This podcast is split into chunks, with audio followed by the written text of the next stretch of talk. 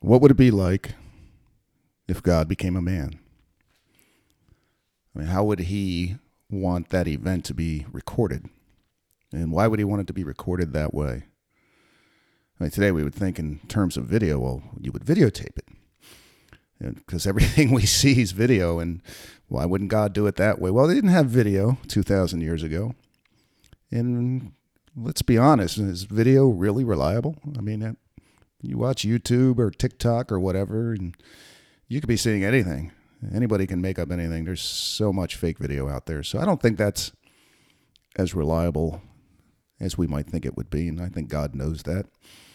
Um, so why would he record it the way he recorded it? And that's what we're going to look at. So today we begin our walk through the book of Luke. And we're actually only going to cover the first four verses, um, just the intro today. I know that doesn't sound like much, but um, sometimes there'll be more. Sometimes we might only do one verse if it's like really, really heavy or something, because uh, we want to keep these short. Uh, don't want to be me droning on for 45 minutes, uh, which I can do, but I don't want it to be sermons. I want it to be just kind of thinking through and talking um, these stories, these wonderful stories from Luke. So, Luke chapter 1, verse 1. Inasmuch as many have undertaken to compile a narrative of the things that have been accomplished among us, just as those who from the beginning were eyewitnesses and ministers of the word have delivered them to us, it seemed good to me also, having followed all things closely, for some time past, to write an orderly account for you, most excellent Theophilus, that you may have certainty concerning the things you have been taught. Um, who is Luke? who is Theophilus for that matter. He's writing here to somebody named Theophilus. Uh, Luke is the author of two books in the New Testament. They go together. Um, the book of Luke here that we're doing together, and the book of Acts. Maybe we'll do that one next. I don't know. Um, but they go together. There, it's like uh, Theophilus commissioned him to write this two-volume narrative of Christ and the early church, um, which is what those two make together. One, it's like one long story, split in two scrolls. There's, this would be written on scrolls, so you could only have a scroll that was so long. Um, Luke was a together they make up like one quarter of the New Testament, which is huge. Luke is a first century physician, like a doctor, um, a researcher, a historian. Today we would call him a scientist. He was highly educated. Um, he may have been a Gentile, which just means non-Jewish. Gentile. The word Gentile is a it's a big deal in the all throughout the Bible, but including right here at the beginning of things uh, in the in this age. Uh, Gentile just means non-Jewish because the Jewish uh, everything in the Bible was written by Jewish people. God, God the prophets were all Jewish that the Word of God came to. Jesus was Jewish. Um, it's significant if Luke was a Gentile because the way he writes and his profession, his name. Um, it's it's not proof that he was a Gentile, but if he was, it's it's he's the only author in the Bible who was not Jewish, and it's kind of an, a big deal. And I think it might be why if he he kind of focuses in his stories on people that are outsiders, people that are marginalized, um, women, uh, poor people, uh, criminals. Um, he he focuses on them because he himself would be an outsider. Okay, so who's Theophilus? Theophilus uh, seems to have been a convert to Christianity um, in the first century and he has commissioned Luke to write this. Luke is writing this for him. This is a big deal. Uh, probably Theophilus was wealthy, a wealthy person, maybe a government official. Luke calls him most excellent Theophilus. That doesn't mean he's was definitely a government official. Well, that's the kind of title you would, you know, that's how you would address a government official back in the first century um, instead of just yelling at them and cursing at them on Twitter like we do today, you would say most excellent so and so, or like your honorable so and so. So he may have been a government official, maybe not. he was clearly wealthy, and the reason I say that is because he because writing this, researching and writing this long, it would be a scroll, is not a not a cheap thing to do. They didn't have Amazon back then. You couldn't just uh, go go online, do a few mouse clicks, and have a book delivered to your house two days later, uh, all printed and bound and all that stuff. It just didn't work that way. Um, they would write. It was laborious. It was expensive. I read somewhere that um, if you were to purchase a copy of the book of Romans, Romans is a letter. Uh, all these, most of the books in the New Testament were letters. Uh, Romans was written by Paul, and it's probably I don't know half the size of Luke, maybe not even that. I didn't count the letters, but but if you were to purchase a copy of that in the first century of Romans, it would cost around five thousand dollars in today's money, right? So this is an expensive undertaking. What Luke is, has written here, um, and what God has given to us in the book of Luke. Luke wrote more of the New Testament than any other author. You know, Paul wrote more books. Like I said, he wrote. Paul wrote a lot of letters to churches. Um, and there were other authors in the New Testament. You know, there's John, there's Peter, etc. Uh, but Luke wrote if you're just counting words and space, uh, Luke wrote more of the New Testament than than everyone else combined. So anyway, and he tells Theophilus here, and I love this, that he is writing. Let me get this right. he is writing that you may have certainty concerning the things you have been taught. Um, he wants us to, God wants us to be certain. He wants us, this is encouraging to me. God wants us to have certainty to make, and that makes sense if you think about it, because, I mean, if God were to become a man, he would want us to know with certainty which man it was. I mean, that would be pretty significant. You know, you don't want to, he doesn't want you following the wrong man or listening to the wrong uh, person. He wants you to follow the right person. Um, and we will see that this man, Jesus, it, it, he looked like any other man. You couldn't pick him out of a crowd if you didn't know him, if you weren't real close to him as his friend or his relative. You would never pick him out of a crowd. He looked like anyone else in first century Israel. Um, there was nothing special about him, although he did not think like any other man. He did not act or speak like anyone else that has ever lived. Uh, he's he's fascinating, um, which you would expect if God became a man. God did not just become a man, he became a particular man. And he wants us to know, to know with certainty who that man was and what that man said. Faith, this means that faith is not blind. Faith is not blind. God does not want us to just close our eyes and just believe. You know, close your eyes and just believe. God is not a Disney movie, right? Our faith is based in evidence. That's why so much of the New Testament is presented as argument and evidence. That's how it's written. That's why it's written. Um, that's why John, who's an apostle, um, one of the best friends of Jesus, maybe the best friend Jesus had here on earth, is the apostle John.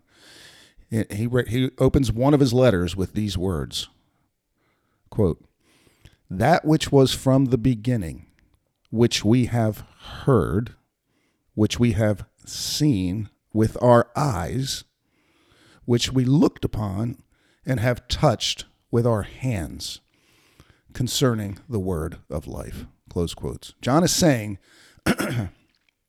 We walked with Jesus.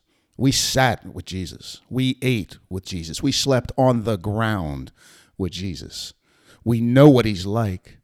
We know what he said. We know what he liked to eat. You know, we could, we've heard him sing hymns with us. Uh, we've seen him pray. We've heard him pray. So we know we know what we're talking about. We're not making this up. And that's why Peter, another apostle, another close friend of Jesus, uh, Peter, James, and John were these like the three, the, the inner circle kind of thing with here on earth, with when Jesus was walking around here on earth. But Peter says in one of his letters, quote, we did not follow cleverly devised myths when we made known to you the power and coming of our Lord Jesus Christ. But we were eyewitnesses to his majesty. Close quote. Eyewitnesses to his majesty. Luke is recording events, he's writing history. He gives us dates like no other author, even in the, even in the Bible. He gives us dates, and now dates back then weren't um, you know like August twelfth or something like that. Uh, their their calendar they didn't have a calendar like ours. The way they would give dates and say during the reign of so and so, right? This king, um, or they would tie it to another event in history. Um, we're going to see that later on. I won't, won't go down that rabbit hole right now, but so that's how they give dates, and that's and Luke gives dates he, he puts these events into, he's interviewing eyewitnesses.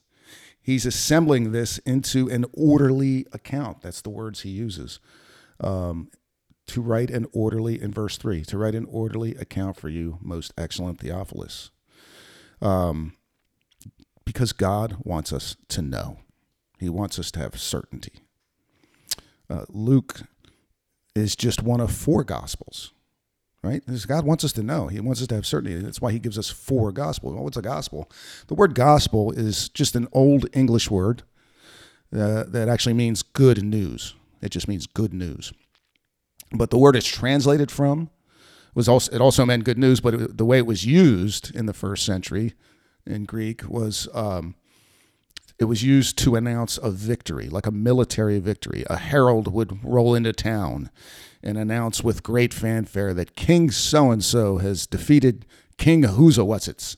So now King so and so is in charge, and we all have to answer to him. Now, this would be good news uh, because King so and so is wise and good and noble and all of that. That's the idea. That's the that's what gospel means.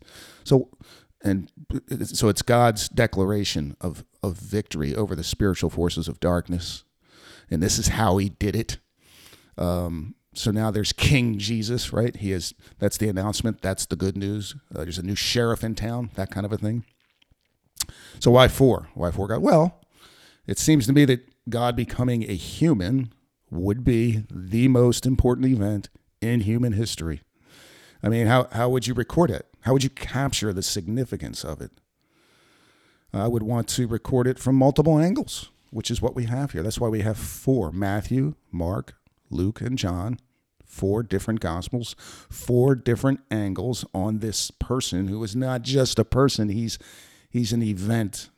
He's the most significant event that has ever happened or ever will happen. And these four angles or these four gospels, they supplement each other. They give us different details about this man. Um, different stories. Luke has stories that the other gospels don't have. Uh, they arrange their events differently. Uh, they arrange the teaching of Jesus differently. Some some have teachings that others don't have, or they put them in different places because they're writing for different audiences. They're writing with a different purpose. Uh, so we just get all this. We get this full shaped picture of Jesus from these four different angles. And they're written, like I said, for different audiences. Uh, Matthew seems to have been written uh, in particular for a Jewish audience, just the way it's written, the things he focuses on. The, the quotes from the Old Testament are so heavy and thick in Matthew. Um, Mark seems to be written for a Roman audience. Uh, we say that because uh, it's it's the shortest of the Gospels. It's the it's the earliest of the Gospels. It was it may have been written uh, in the 50s uh, of the first century, and it's it's punchy. Like Jesus is always like in a hurry in Mark. He's do he's active. He's doing. There's not a, a there's not huge teaching blocks in Mark. There's teaching. There's some, but it's not the focus. It's more like Jesus is here. He's running around. He's doing. It's very Roman. Um, uh, Luke, our gospel here that we're going to be working through for this year, is uh, seems to be written for the broader Gentile world. Remember that word Gentile is very significant. Just think of it as the word nations, right? So you have Israel. If you think of all the the Ten Commandments and all of that, um, and you have the nations, which is every other nation on earth. So Gentiles just means the nations, which is most of us. And then the last gospel, John, uh, it's it's in a category of its own. And I would say, you know, who's its audience? I would say children and angels. It's so sublime and so different. The language, the way he writes, um, it's written for children and angels, and uh, it's beautiful. Uh, New Testament scholar uh, A.T. Robertson says this about Luke. Uh, let's see here. Quote This scientific physician, this man of the schools, this converted Gentile, this devoted friend of Paul, comes through the study of the life of Christ with a trained intellect, with a historian's method of research, with a physician's care in diagnosis and discrimination, with a charm of style all his own, with reverence for and loyalty to Jesus Christ as Lord and Savior. And one cannot afford to give up any of the four Gospels. They each supplement the other in a wonderful way. John's Gospel is the greatest book in all the world reaching the highest heights of all. But if we had only Luke's gospel, we should have an adequate portrait of Jesus Christ as Son of God and Son of Man. If Mark's is the gospel to the Romans and Matthew's for the Jews, the gospel of Luke is for the Gentile world. He shows the sympathy of Jesus for the poor and the outcast. Luke understands women and children, and so is the universal gospel of mankind in all phases and conditions. It is often called the gospel of womanhood, of infancy, of prayer, of praise. We have in Luke the first Christian hymns. With Luke, we catch some glimpses of the child Jesus for which we are grateful. Close quote. And just a final note as we wrap it up here. Um, Theophilus, it's a wonderful name. It actually means a friend of God, or it means uh, God lover or lover of God, or more accurately, maybe friend of God. And in a way, Luke is written to anyone who wants to be a friend of God. Because in Jesus, God is extending his friendship to us. Anyway, read ahead. Um, you can go ahead and read the whole, the rest of chapter one to, to see what's coming. Uh, next time we're going to do verse five, and I'm not sure how far we'll get, but um, until then, peace.